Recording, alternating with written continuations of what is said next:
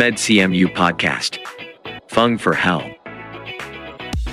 สวัสดีค่ะ คุณผู้ชมทุกทุกท่านเลยค่ะ อยู่กับดิฉัน นุจรี อนุนมิตรานนท์ค่ะ จากการประชาสัมพันธ์ ของคณะแพทยศาสตร์ มหาวิทยาลัยเชียงใหม่ค่ะ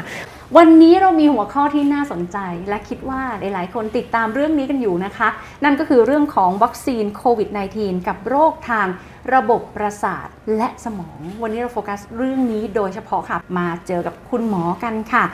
ท่านอาจารย์นะคะ อาจารย์เป็นหน่วยประจำเอ่อหน่วยประสาทวิทยาจากภาควิชาอายุรศาสตร์คณะแพทยศาสตร์มหาวิทยาลัยเชียงใหม่นะคะ อาจารย์นายแพทย์กิตติเทียนขาวค่ะ สวัสดีครับสวัสดีค่ะสวัสดีครับอาจารย์หมอคะโอ้อยู่ด้วยกันในรายการครับเนาะค่ะ วันนี้ต้องขอบคุณมากเลยนะคะ ที่อาจารย์มาพูดคุยกับเราในวันนี้เรื่องของวัคซีนเนาะครับอาจารย์หมอคะช่วยบอกนิดนึงค่ะ เรื่องของอาการผิดปกติในทางระบบประสาทที่เกิดขึ้นภายหลัง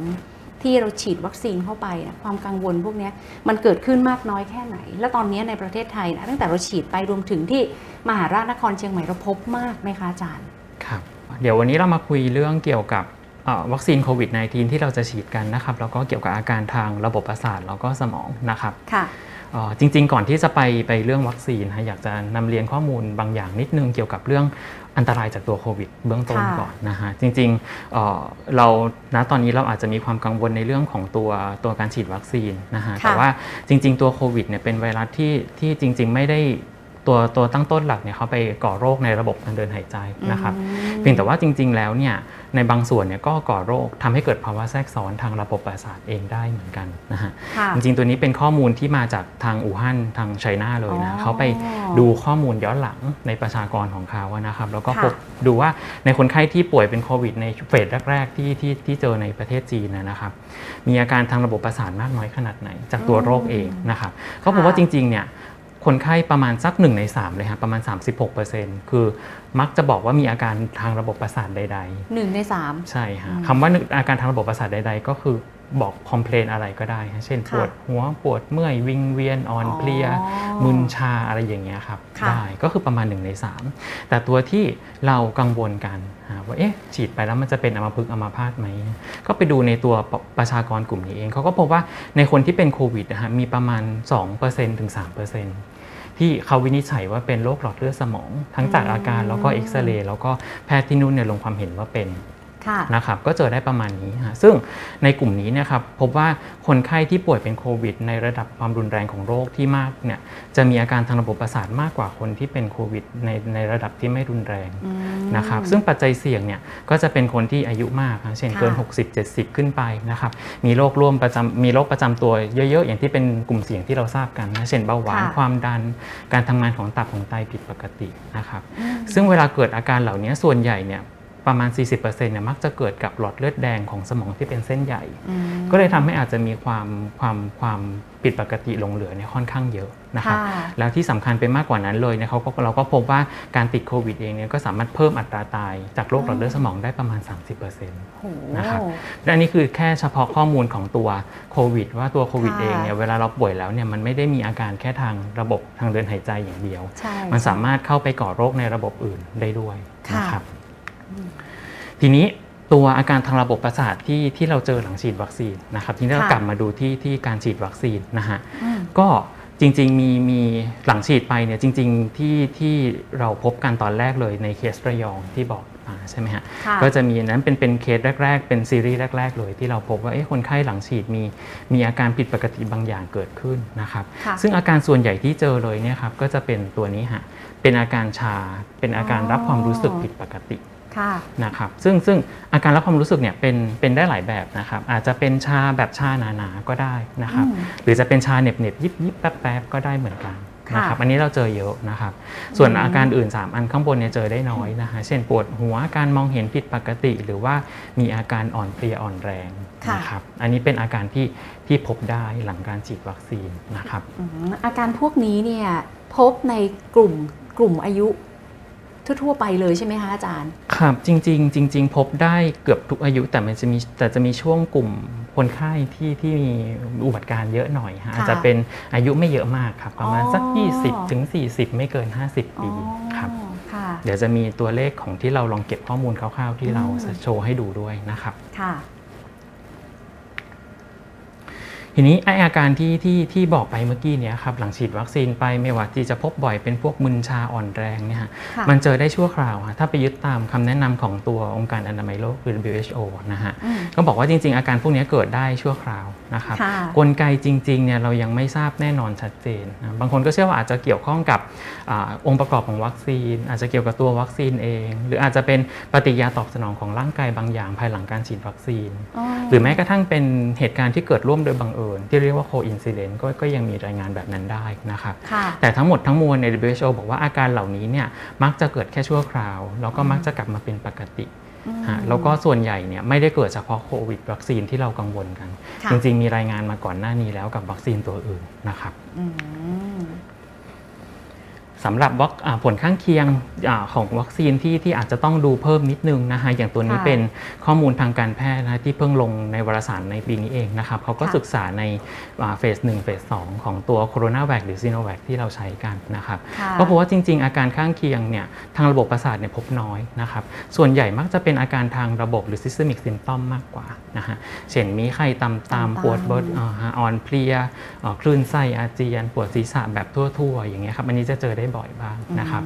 ลองลงไปก็จะเป็นอาการในตำแหน่งที่ฉีดฮะเช่นแน่นอนเราฉีดเข้ากล้ามนะฮะก็อาจค่ะจะมีอาการปวดเมื่อยปวดตึงเจ็บบริเวณที่ปวดอะที่ฉีดได้บ้างนะครับค่ะแล้วก็ความน่าสนใจก็คือในการศึกษาเขาบอกว่าคนไข้ที่มีอาการเหล่านี้ครับพ อรับวัคซีนเข็มที่ 2 ได้ไหมเขาก็รับวัคซีนได้ทำใน popula- ในกลุ่มประชากรที่เป็นเป็นคนปกติเป็น healthy volunteer นะก็พบค่ะว่าพอฉีดเข็มที่ 2 เนี่ยอาการเหล่านี้เนี่ยพบน้อยลงอืมครับก็สามารถฉีดได้อย่างค่อนข้างปลอดภัยนะครับก็คือการฉีดค่ะเข็ม2เนี่ยก็ไม่ได้เป็นข้อห้ามอะไรนะครับอืมค่ะ ทีนี้คำถามที่ถามไว้เมื่อกี้นี้ว่าในคนไทยเราเจอมากน้อยขนาดไหนนะครับ อันนี้เดี๋ยวจะลองโชว์ตัวเลขคร่าวๆนะฮะเป็นตัวเลขที่เราลองเก็บ หลังจากที่เราฉีดในโรงพยาบาลของเรามาเองนะครับค่ะตัวเลขนี้ได้มาจากการรวมของทางหน่วยของเราเองทางอาจารย์ในหน่วย แล้วก็ทางน้องๆแพทย์ประจำบ้านแล้วก็แพทย์ประจำบ้านต่อยอดของเราค่ะนะฮะคือในหน่วยระบบประสาทวิทยา ใช่ครับใช่ครับค่ะอันนี้เป็นตัวเลขที่พอมีปุ๊บเราก็จะรวมแล้วก็ส่งเข้ามา แล้วก็มาดูกันว่าลองมาวิเคราะห์ด้วยสถิติง่ายๆ ดูว่าเอ๊ะเราพบมากน้อยขนาดไหนนะฮะค่ะอันดับแรกเลยฮะคำถาม เจอในผู้หญิงมากกว่า ผู้หญิงเยอะกว่า จะเห็นว่าในในที่เราเจอเนี่ยเจอในผู้หญิงประมาณสัก 80 กว่าเกือบ 90เปอร์เซ็นต์อ๋อผู้ชายเนี่ยเจอน้อยฮะประมาณ 3-4 รายที่เราพบนอกนั้นเนี่ยจะเป็นผู้หญิงจะเป็นส่วนใหญ่นะครับทีนี้อายุที่ถามไว้เมื่อกี้นี้ว่าเราเจอประมาณไหนนะฮะจริงๆในศูนย์ที่เราพบใน center ของเราเนี่ยเราพบอายุประมาณสัก 20 20ถึง40 ปีค่ะประมาณนี้พบไม่ได้ไม่ได้เยอะมากไม่ได้เยอะอายุไม่ได้เยอะมากนะอืฮะมเฉลี่ยอยู่ที่ประมาณสัก 30 ปีนะค่ะฮะซึ่งข้อมูลตรงนี้เนี่ยพอไป ดูร่วมกันกับข้อมูลทางศูนย์อื่นนะฮะอย่างค่ะเช่นอย่างตัวเองเคยฟังเอ่อการแชร์ข้อมูลของทางที่เอ่อโรงพยาบาลจุฬาลงกรณ์สภากาชาติไทย ทางอาจารย์นิจศรีเองก็บอกว่าทางที่จุฬาเนี่ยก็เขาฉีดไปเป็นหมื่นโดสเขาก็เจอใน population ที่คล้ายๆกันอืมที่จุฬาเนี่ยจะเจอสักอายุที่20-50ปีอ๋อก็ใกล้ๆกันฮะอยู่ในช่วงใกล้ๆประมาณอายุไม่ได้เยอะมากนะคะอ่ามัมักจะเจอในผู้หญิงที่อายุไม่เยอะประมาณนั้นละกันค่ะนะครับสำหรับอาการนะฮะที่ที่นำเรียนไปเมื่อกี้นี้ว่า ส่วนมากมามันเป็นอาการรับความรู้สึก จริง ๆ เราเจอแบบนั้นจริงไหม ก็พบว่าจริงนะฮะ ประมาณ 3 ใน 4 เลยฮะ 75%เป็นอาการผิดปกติเกี่ยวกับการรับความรู้สึกอืมอะอย่างที่บอกไปอาจจะเป็นชาชาๆเหน็บเน็บๆแป๊บแป๊บอ่าแทงแทงๆได้หมดเลยนะครับ แล้วก็ค่ะลองลงไปก็มีอ่อนแรงชั่วคราวนะครับอืมแล้วก็ส่วนน้อยเนี่ยเป็นการมองเห็นที่ผิดปกติคืออาตาพร่าเบลอๆแบบนั้นมากกว่านะครับเพราะฉะนั้นส่วนใหญ่ก็จะเป็นอาการรับความรู้สึก ซึ่งจริงๆเนี่ยไม่ใช่อาการที่รุนแรง นะครับเราพบว่าพอตัดมาดูว่าในคนไข้ที่มีอ่าอาการรับความรู้สึกที่ผิดปกติเนี่ย75%เนี่ยส่วนใหญ่เป็น positive symptom นะคำว่า positive symptom คือไม่ใช่ชาหนานะครับค่ะจะเป็นชาแบบแป๊บแป๊บแทงแทงๆเป็นความรู้สึกเหน็บเน็บๆบอกไม่ถูกค่ะอย่างนั้นนะครับเนอะแล้วก็ส่วนน้อยประมาณ 30%เป็น negative คือเป็นชาแบบหนาๆไปเลยอืมอันนี้เป็นเป็นตัวข้อมูลที่เราที่เราเก็บไว้ในในคร่าวๆเบื้องต้นที่ฉีด ในที่มหาราชนครเชียงใหม่ของเรานะครับอันนี้จะเป็นในส่วนของซีโนแวคใช่ไหมคะอาจารย์ ตัวนี้ใช่ครับที่เก็บมาทั้งหมดเนี่ยเป็นซีโนแวคเพราะว่าแอสตัวนี้เป็นข้อมูลที่ก่อนที่จะได้แอสตราค่ะที่เราเริ่มเก็บตั้งแต่ตอนแรกที่ฉีดให้กับบุคลากรอย่างเงี้ยครับก็ค่ะจะมีประมาณนี้อืมฮะอีกส่วนหนึ่งก็คือบางคนสงสัยว่าอ้าวแล้วฉีดไปต้องสังเกตอาการนานไหมค่ะแล้วมันจะเกิดเร็วเกิดช้ายังไงนะครับ ตัวเลขที่ที่ที่เรามีก็คือ เนี่ยฮะประมาณ 60%ฮะจะเกิดภายใน 6 ชั่วโมงหลังฉีดนะครับแล้วก็ 80%ฮะจะเกิดภายในวันแรกค่ะเพราะฉะนั้นก็เป็นไปตามคำแนะนำมาตรฐานหลังฉีดวัคซีนนะฮะหลังฉีดวัคซีนเราก็จะดูอาการ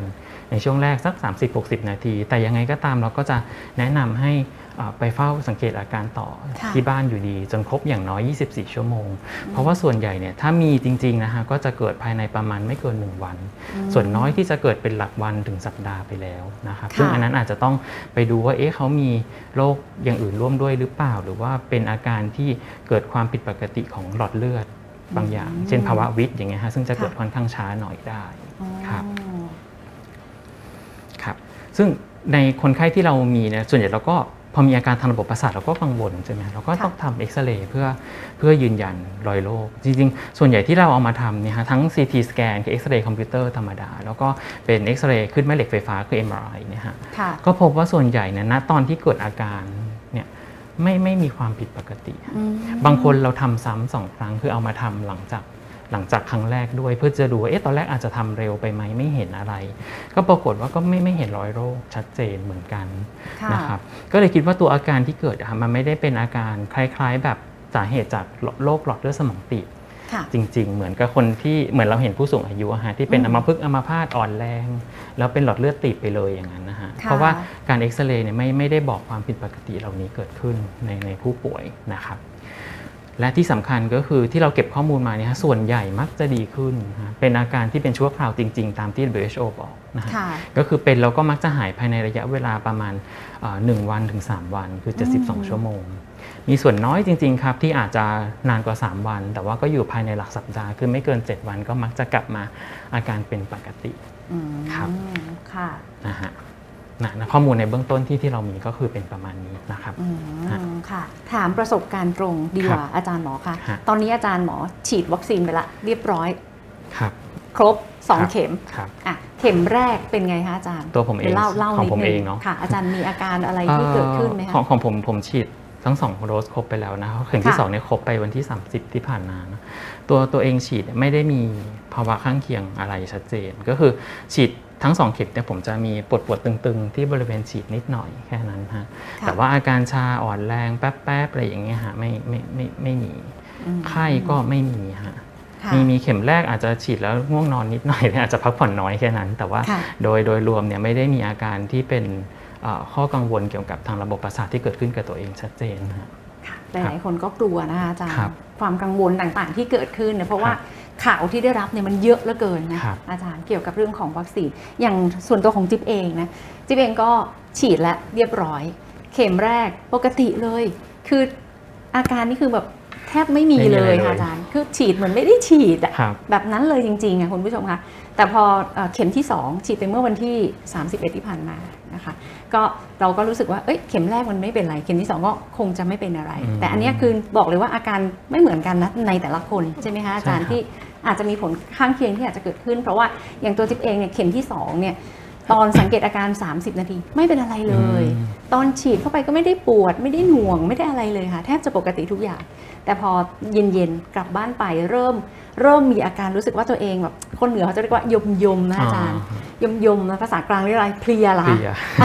ก็จะมีความเพลียนะเพลียเสร็จแล้วก็เราก็หลับไปเลยอะนะคะ หลับไปเลยกลางคืนก็จะมีแบบกระสับกระส่ายเล็ก ๆ น้อยๆ หลับหลับตื่นตื่นอะไรอย่างเงี้ยค่ะแต่พอตื่นตื่นขึ้นมาตอนเช้ารู้สึกว่าตัวลุมอืมๆอ่าเริ่มมีไข้ก็เลยทานยาพาราไปครับค่ะทานยาพาราเสร็จไปเรียบร้อยแล้วก็ดีขึ้นก็กลับมาปกติอีกวันหนึงก็ไปทำงานได้อืมค่ะอันนี้น่าจะเป็นผลข้างเคียงที่อาจเกิดขึ้นเหมือนวัคซีนทั่วทั่วๆไปใช่ครัใช่บไหมอันคะนี้เป็นปอาจารฏิย์กิริยาหลังฉีดวัคซีนทั่ว ๆ ไปค่ะก็มีโอกาสเกิดขึ้นได้อยู่แล้วครับค่ะ ซึ่งก็ต้องบอกคุณผู้ชมนะคะว่าแต่ละคนไม่เหมือนกันนะ ใช่ครับ ค่ะ ก็มีอาจจะมีเล็กน้อยบ้าง แต่ว่าเราก็มีเอ่อคำเตือนต่างๆ ที่ว่าถ้าหากว่ามีอาการรุนแรงเกิดขึ้นเนี่ยก็ให้รีบมาพบแพทย์ครับ หรือว่าสามารถโทรศัพท์สอบถามไปได้อย่างของโรงพยาบาลมหาราชนครเชียงใหม่เอง เราก็มีหมายเลขโทรศัพท์ติดไว้ อาจารย์หมอคะในกลุ่มของผู้ที่มีโรคทางระบบประสาทและสมองเดิมอยู่แล้วเนี่ยนะคะ ขออนุญาตพูดรวมเป็นว่าทางโรคหลอดเลือดสมองลมชักประสาทภูมิคุ้มกัน แล้วก็โรคประสาทอื่น ๆ ไม่ว่าจะเป็นพวกแบบพากินสันสมองเสื่อม ประสาทสั่งการเสื่อมตัวอะไรพวกเนี้ยเขาจะต้องไปรับวัคซีนเนี่ยอาจารย์ค่ะเพราะว่าถือว่าอยู่ใน กลุ่มเสี่ยงนะครับเขาจะต้องมีการเตรียมตัวยังไงเป็นพิเศษไหมคะ กว่าคนปกติที่จะต้องไปรับวัคซีนเนี่ยแหละค่ะอะ ทีนี้อย่างที่บอกเมื่อกี้เราทราบเกี่ยวกับตัวโควิดละนะฮะว่าว่าโควิดมันทำให้มีหลอดเลือดสมองตีบได้นะฮะเป็นโรคหลอดเลือดสมองได้ ในขณะที่อาการที่เกิดขึ้นหลังฉีดวัคซีนเนี่ยเป็นอาการชั่วคราวนะทีนี้อีกข้อหนึ่งที่คนสนใจมากก็คือ คนไข้ที่เป็นโรคทางระบบประสาทอยู่เนี่ยฮะค่ะจะสามารถรับวัคซีนได้หรือไม่ได้อย่างไรต้องเตรียมตัวยังไงนะฮะเหมือนที่ค่ะถามนะครับตัวแรกเลยเนี่ยฮะทุกโรคเลยฮะไม่ว่าจะเป็นหลอดเลือดสมอง ลมชัก อ่อนแรงโรคของเส้นประสาทนะครับกลุ่มนี้เนี่ยถ้าโรคอยู่ในภาวะคงที่นะฮะอย่างที่บอกถ้าคำว่าคงที่หมายความว่าอาการสงบมาสักระยะหนึ่งยาค่อนข้างคงที่มาสักระยะหนึ่งพ้นระยะแรกของโรคไปแล้วนะครับ กลุ่มนี้เนี่ยสามารถรับได้นะครับ อันที่สองก็คือจะมีคนไข้ของเราบางคนนะฮะที่ทานยากลุ่มเฉพาะอยู่นะฮะอืมเช่นยาสเตียรอยด์ ยากดค่ะภูมิคุ้มกันนะฮะค่ะกลุ่มนี้ก็เหมือนเดิมฮะถ้าทานยาในระดับที่โรคคุมได้นะครับโรคสงบดีนะครับ กลุ่มนี้เนี่ยก็สามารถรับวัคซีนได้อย่างปลอดภัย แล้วเราก็แนะนำให้รับวัคซีนทันทีที่ที่ที่ทำได้นะครับค่ะเนาะแต่อาจจะมีรายละเอียดในในชนิดของยาบางอย่างนิดนึง ยากดภูมิบางตัวอาจจะต้องให้คุณหมอเจ้าของไข้เป็นคนดูให้ เพราะว่าบางตัวอาจจะต้องมีการหยุดสักระยะหนึ่งบ้างอะไรเงี้ยแต่ส่วนน้อยครับส่วนมากเนี่ยสามารถสามารถรับได้เลยถ้าอาการของโรคสงบดีนะครับค่ะอะอันที่สองก็คือคำถามนี้ฮะเรื่องเกี่ยวกับการยาทานยาต้านเกล็ดเลือดกับยาละลายริ่มเลือดค่ะซึ่งกลุ่มนี้เนี่ยเป็นกลุ่มของโรคหลอดเลือดสมอง ร่วมกับโรคหลอดเลือดหัวใจได้นะครับเพราะว่าเราใช้ยากลุ่มคล้ายๆกันนะครับเพื่อป้องกันเอ่อไม่ให้เกล็ดเลือดมันมันเกาะตัวในเส้นเลือดของเรา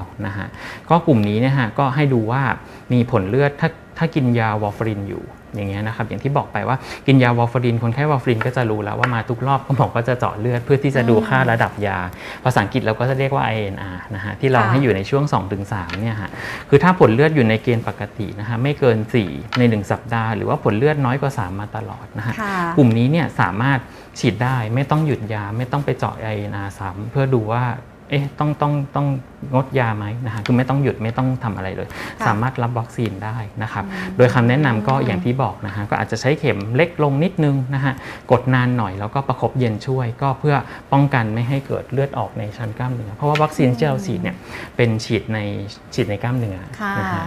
อาจารย์ในส่วนของการใช้เข็มนี่เราสามารถบอกเขาได้เหรอหรือว่าจะเป็นระบบทางพยาบาลเขาจะทราบเองโดยว่าปกติเขาจะทราบครับ แต่ว่าค่ะถ้าถ้าเราเราเรา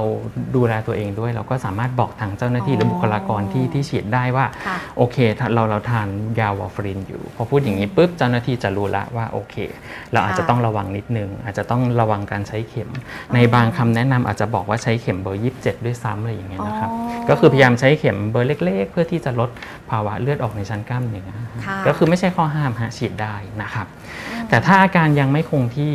นะฮะโรคสมองโรคอายุรกรรมถ้ายังไม่คงที่เนี่ยคือหมายความว่ากำลังนอนโรงพยาบาลอยู่ มีภาวะเจ็บป่วยเฉียบพลันอยู่ อันนี้เราก็ยังแนะนำว่าอาจจะรอสักระยะหนึ่งอืมนะถ้าอาการของโรคสงบคุมได้ก่อนกลับบ้านก็อาจจะนัดฉีดวัคซีนได้ อาจารย์นะคบคะแล้วเราจะมั่นใจได้ยังไงล่ะว่าอาการของเรามันสงบจริงอะอ่าอันเนี้ยค่ะเป็นเป็นตัวที่ที่ถามเยอะก็คือ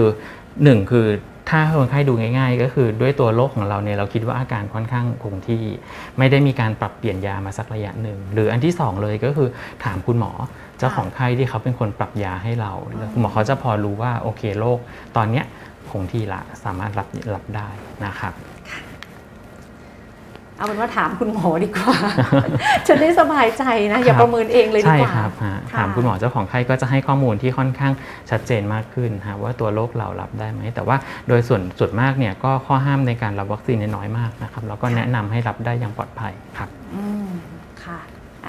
อะในอีกโรคหนึ่งฮะแถมค่ะนิดนึงนะฮะก็จะมีเรื่องปวดหัว อันเนี้ยคปวนดเป็ไมนเกรเยนอะคนนะเป็นเยอะฮะค่ะในผู้ป่วยนอกเราเนี่ยคนไข้ไมเกรนเยอะเยอะใช่ไหมนะฮะคะทั้งเยอะเลย แล้วที่คนไข้กังวลเพราะอะไรรู้ไหมฮะเพราะว่าคนไข้ไมเกรนเนี่ยส่วนใหญ่เป็นผู้หญิงค่ะวัยช่วง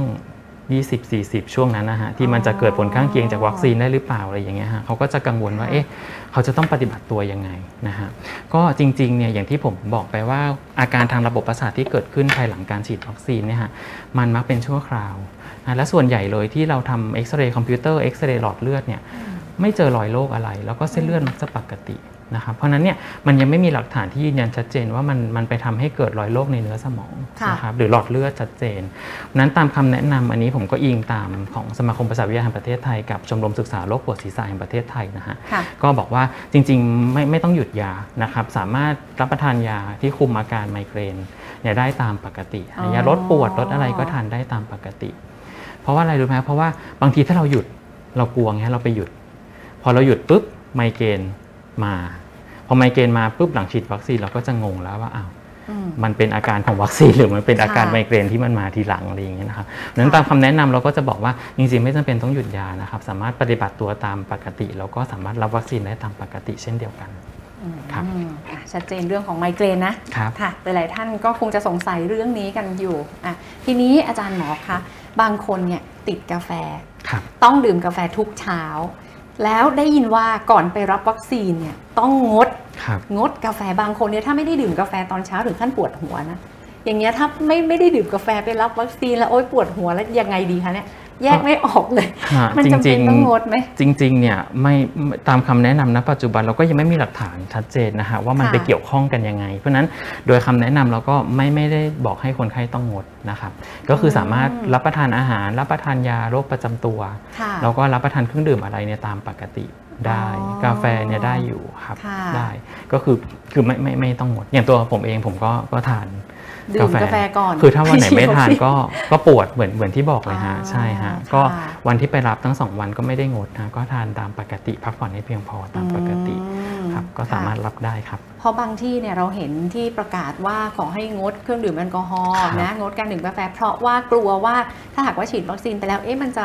ไปไปมีผลกับการแบบเอ้ย หัวใจเต้นไวหลอดเลือดอะไรหรือเปล่าครับอะไรอย่างเงี้ยค่ะครับตัวตัวแอลกอฮอล์อะไรเราแนะนำเลี่ยงอยู่แล้วฮะเพียงแต่ว่าค่ะพวกชากาแฟเนี่ยถ้าถ้าถ้าถ้าทานอยู่ก็ไม่ได้ห้ามว่าจะต้องหยุดเดี๋ยวนั้นอย่างนี้ครับอืมก็สักแก้วหนึ่งก็ได้หวพอได้อยู่ได้ครับอยู่ เพราะบางคนนี่โอ้โหเพื่อนๆนี่ถามกันมาเยอะเลยนะคะอาจารครัย์บว่าตายแล้วเช้านี้ไม่ได้กินกาแฟทำยังไงดีเนี่ยครับบางคนก็บอกว่าเผลอกินไปแล้วใช่ทำยังไงไม่ดีเป็นเนี่ไรยฮะเอออย่างนี้ได้ได้อยู่เนาะหยุดได้เหมือนคกัรับนได้อยู่ได้อยู่ครับค่ะ และขณะ ฉีด แล้วก็หลังฉีดอะอาจารย์ย้ำตรงนี้นิดนึงค่ะ ในส่วนของการเตรียมตัวการปฏิบัติตัวครับงั้นเดี๋ยวกลับไปที่สไลด์เกี่ยวกับการเตรียมตัวแล้วก็การปฏิบัติตัวนิดนึงนะครับอะโอเค ย้ำกันอีกครั้งทีนี้การปฏิบัติตัวก่อนย้ำอีกรอบหนึ่งนะฮะจริง ๆ ใช้หลักการพื้นฐานของสุขภาพแข็งแรงทั่วไปเลยฮะค่ะนอนหลับพักผ่อนให้เพียงพอนะครับก่อนก่อนไปนะฮะกิจวัตรประจำวันออกกำลังสามารถทำได้ตามปกติไม่ต้องงดอะไรนะครับค่ะแล้วก็ อย่างที่บอกอาหารเครื่องดื่ม ยาโรคประจำตัวเนี่ยแนะนำให้ทานได้ตามปกติห้ามงดนะไม่ต้องยางงดอะไรฮะค่ะครับถ้าสงสัยเหมือนเดิมฮะถามคุณหมอเจ้าของไข้แต่ว่าโดยส่วนใหญ่เนี่ยไม่ไม่ไม่มียาตัวไหนที่ต้องงดเป็นพิเศษ มันจะมียาค่ะกดภูมิคุ้มกันบางตัวเท่านั้นเอง ซึ่งเป็นยาเฉพาะโรคจริงๆ ซึ่งคุณหมอเจ้าของไข้เขาจะทราบนะครับค่ะแต่โดยปกติเนี่ยถ้าเป็นโรคหัวใจโรคหลอดเลือดโรคความดันเบาหวานไมเกรนอันเนี้ยฮะสามารถรับประทานยาโรคลมชักอะไรก็รับประทานยาได้ตามปกติ นะครับอืมเนาะแล้วก็อ่าในบางคำแนะนำก็อาจจะบอกว่าดื่มน้ำเยอะๆหน่อยในช่วงแรกหลีกเลี่ยงภาวะร่างกายขาดน้ำนะครับอันนี้ก็เป็นเป็นคำแนะนำพื้นฐานนะครับ ซึ่งคำแนะนำเหล่านี้ฮะเราหมายรวมไปถึงการปฏิบัติตัวหลังฉีดวัคซีนด้วยนะฮะบางคนถามว่าหลังฉีดแล้วเนี่ยไปออกกำลังได้ไหมไปอะไรค่ะได้ไหมเราก็บอกว่าพยายามทำตัวให้เป็นปกติปกติที่สุดนะครับ ก่อนฉีดเป็นยังไงหลังฉีด ก็อย่างนั้นฮะเคยค่ะทานยาเคยออกกำลังในระดับไหนก็สามารถทำได้ตามตามปกติที่เราเคยทำตามชีวิตประจำวันปกตินะครับค่ะ แล้วก็หลังรับวัคซีนอย่างที่บอกครับในช่วงแรกเราก็ในสถานที่รับวัคซีนเราก็แนะนำให้สังเกตอาการนะฮะประมาณสัก 20 3อ่า30ถึง60 นาทีค่ะเป็นอันนี้เป็นมาตรฐานอยู่แล้ว เพราะว่าเพื่อป้องกันภาวะแพ้รุนแรงหรือ anaphylaxis ในช่วงแรกนะฮะอืมแต่หลังจากนั้นจนครบ 24 ชั่วโมงเนี่ยก็สามารถกลับไปอ่ารักอ่าสังเกตอาการต่อที่บ้านได้นะครับค่ะอย่างนี้ถ้ามีอาการที่สงสัยจริงๆนะฮะว่าเราเอ๊ะจะเป็นหรือเปล่ามีชายิบยิบๆอย่างที่บอกมีอ่อนแรงมีตาพร่า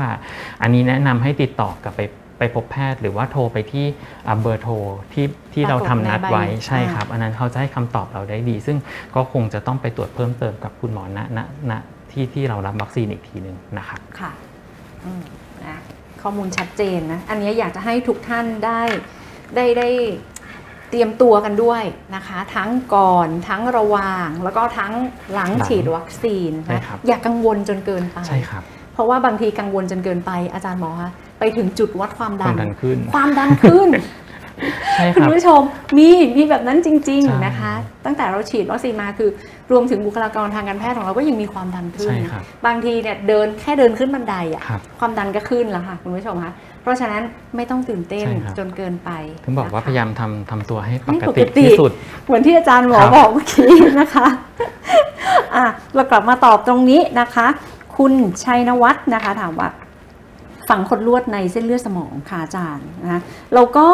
เป็นอันนี้เป็นอะไรคะอาจารย์หมอจิ๊บกลัวอ่านผิดแล้วบอกโรคผิดเลยนะคะ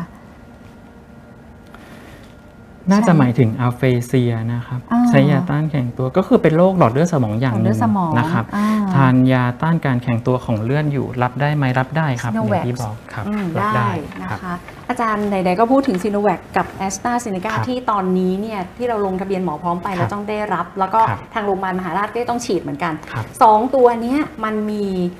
เอฟเฟกหรือว่ามีผลกระทบต่อระบบประสาทและสมองต่างกันไหมคะ เท่าที่ศึกษามาแล้วก็เท่าที่ได้รับวัคซีนมาในประเทศไทยครับจริงๆ ถ้าไปดูตามตามข้อมูลทางการแพทย์โดยตามคำแนะนำ WHO ก็คือจริง ๆ วัคซีน 2 ตัวนี้มันมีอาการ ทางระบบหลังรับวัคซีนได้พอๆกันอยู่แล้วนะครับอ๋อออย่างที่บอกมีปวดตึงมีไข้ต่ำๆอาจจะมีเพลียมีล้ามีอะไรอย่างเงี้ยฮะอันนี้มีได้เพียงแต่ค่ะว่าแต่ละตัวอาจจะมีข้อ concern หรือข้อกังวลในในบางรายงานนิดหนึ่งค่ะนะฮะอย่างตัว AstraZeneca เนี่ยถ้าจำได้ก็จะมีมีรายงานเกี่ยวกับการเกิดอ่าภาวะเกล็ดเลือดต่ำแล้วก็มีลิ่มเลือดอุดตันนะฮะอืมที่เราเรียกว่า VITT นะค่ะฮะซึ่งกลุ่มนั้นเนี่ยมีแต่เกิดน้อยมากนะครับน้อยมากเป็นหลักหนึ่งต่อแสนโอ้โหประชากรหรือ 1 ต่อล้าน ยิ่งถ้าอายุเยอะๆอย่างเงี้ยนะครับเกิดค่ะเกิดน้อยนะครับซึ่งก็เกิดเฉพาะวัคซีนบางตัว เช่น a s t r a z เซ e c a หรือว่าพวก J&J Johnson Johnson แต่ของเรายังไม่มีนะฮะส่วนถ้าเป็นซีโนแวคเนี่ยก็อย่างที่บอกไปนะครับอ่าข้อมูลเกี่ยวกับการศึกษาเรื่องความปลอดภัยก็จะยังมีออกมาเรื่อยๆ ยังมีทยอยออกมาอยู่นะฮะค่ะซึ่งถ้ามีจริงๆในเรื่องของระบบประสาทเนี่ยก็จะมีแค่ระบบประสาทชั่วคราว อย่างที่เราบอกไปนะครับค่ะคุณสิริกุลนะคะ คุณสิริกุลถามว่าน้องสาวเนี่ยไปฉีดแอสตราเซเนกามาแล้วมีไข้ปวดเนื้อปวดตัวมาเป็น 2 วันค่ะอาจารย์อันนี้นะคะ แต่วันนี้เนี่ยอาการดีขึ้นแบบนี้ถือว่าปกติไหมคะ ปกติครับ หลังฉีดวัคซีนพวกนี้อย่างที่บอกไปฮะมันจะมีเราจะมีอาการทางระบบได้บ้างอยู่แล้วนะครับค่ะก็การรักษาก็ไม่มีอะไรฮะรักษาตามอาการพักผ่อนให้เพียงพอ สามารถรับประทานยาพาราเซตามอลค่ะลดไข้ลดปวดได้ครับอืมครับก็มักจะเป็นชั่วคราวครับเป็นหลักวันไม่น่าเกิน 3-5 วันก็น่าจะดีครับค่ะไม่ต้องกังวลนะคะครับในกลุ่มเด็กที่อายุต่ำกว่า 18 ปีไปฉีดได้ไหมคะ อาจารย์เอ่อ จริงๆในในอายุต่ำกว่า 18 ก็ต้องดูตามข้อมูลเกี่ยวกับของของการศึกษาเรื่องวัคซีนค่ะนะครับว่าจริงๆในข้อมูลกลุ่มนี้อาจจะยังมีค่อนข้างน้อยน้อยอยู่นะครับก็คงต้องรอการอัปเดตข้อมูลแล้วก็คำแนะนำเกี่ยวกับเรื่องค่ะของการให้วัคซีนในในคนไข้ในคนไข้เด็กอีกนิดนึงนะครับค่ะอยากจะให้อาจารย์ได้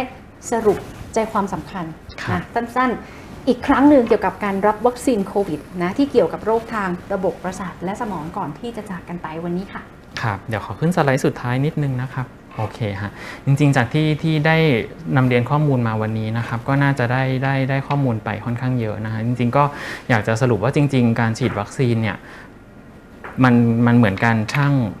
ตาตาช่างนะครับ ระหว่างประโยชน์แล้วก็โทษค่ะเคยเคยฟังอาจารย์ท่านหนึ่งเขาก็จะเปรียบเสมือนการฉีดวัคซีนว่าเหมือนซื้อหวยนะฮะ การซื้อหวยเนี่ยก็คือการคนไข้ที่ได้รับวัคซีน แต่ค่ะโอกาสผลข้างเกิดผลข้างเคียงแบบรุนแรงเนี่ยต้องเหมือนถูกหวยค่ะก็คือเกิดน้อยมากๆนะครับเพราะฉะนั้นเนี่ย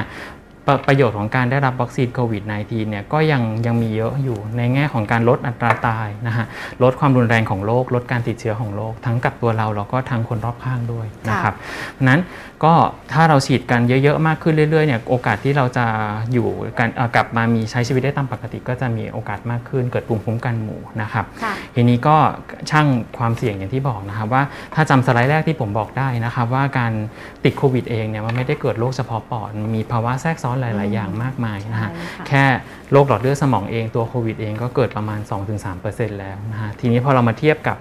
เปอร์เซ็นต์ของการเกิดผลข้างเคียงเล็กๆ น้อยๆ ทางระบบประสาทที่อยู่ในแบบอยู่ตัวเลขประมาณแค่ 0.2 ถึง 0.3%เนี่ย อันนี้เราก็จะเห็นแล้วว่าการฉีดวัคซีนก็น่าจะยังได้ประโยชน์มากกว่าการที่ไม่ได้รับวัคซีนอยู่ดีนะครับค่ะนั้นถ้ายึดตามคำแนะนำของทางด้านวิทยายุรแพทย์แล้วก็ทางสมาคมประสาทวิทยาแห่งประเทศไทย เราก็จะยังแนะนำให้บุคคลที่ที่มีข้อบ่งชี้ที่ต้องได้รับเนี่ยสามารถรับวัคซีนได้อย่างปลอดภัย แล้วก็รับได้ทันทีนะครับอื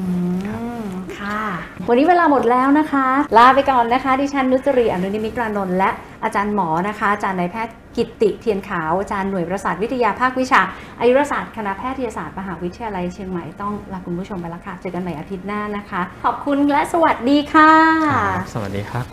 MedCMU Podcast. Fung for Health. เพราะสุขภาพที่ดีเริ่มได้จากตัวเรา